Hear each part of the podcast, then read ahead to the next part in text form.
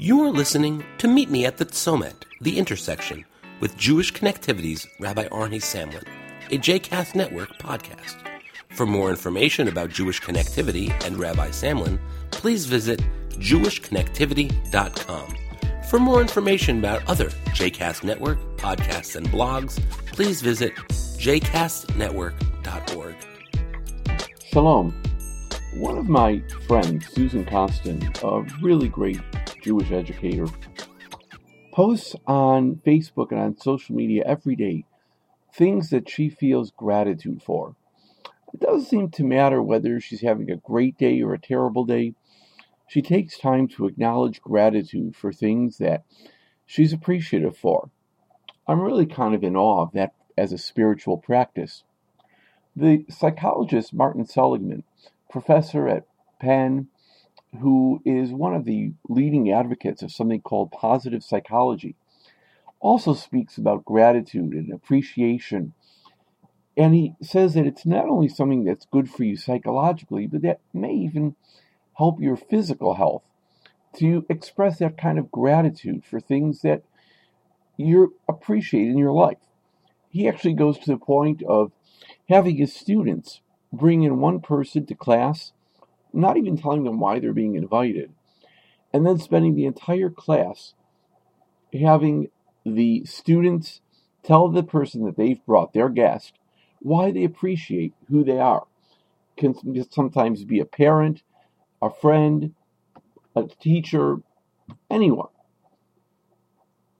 And Dr. Seligman says that this has actually been a life changing experience for many of his students who years after doing it, not only does the person who has experienced receiving that appreciation feel that it's been a major change, but the student, just by virtue of having the ability to tell someone, I really appreciate what you've done for me or who you are, the person who expresses that actually feels the change, the positive change, and many times incorporates that expression of appreciation into their lives as something that they move forward with.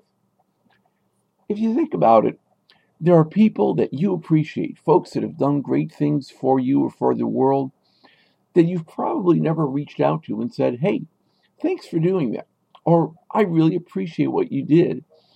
And I have gratitude for who you are and what you do. Let alone appreciation to the universe or to God or to whatever higher power you may feel. It's important to be able to express gratitude.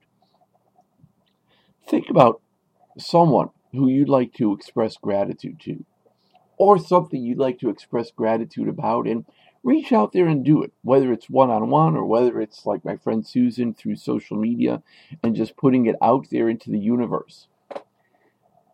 Now, in the Jewish tradition, we have this same concept. It's called Hakarat Hatov, recognition of good.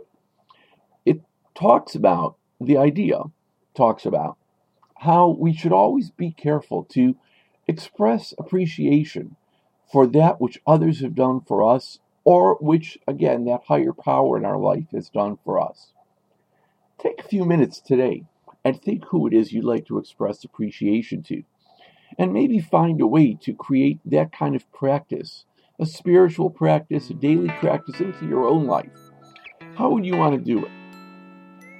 Think about it and please leave comments for us, either on the Facebook page of JCast Network or on the Twitter feed of Jewish Connected, my coaching and consulting practice. I'm Rabbi Arnie Samlin, and I invite you go out there and make great things happen. Shalom.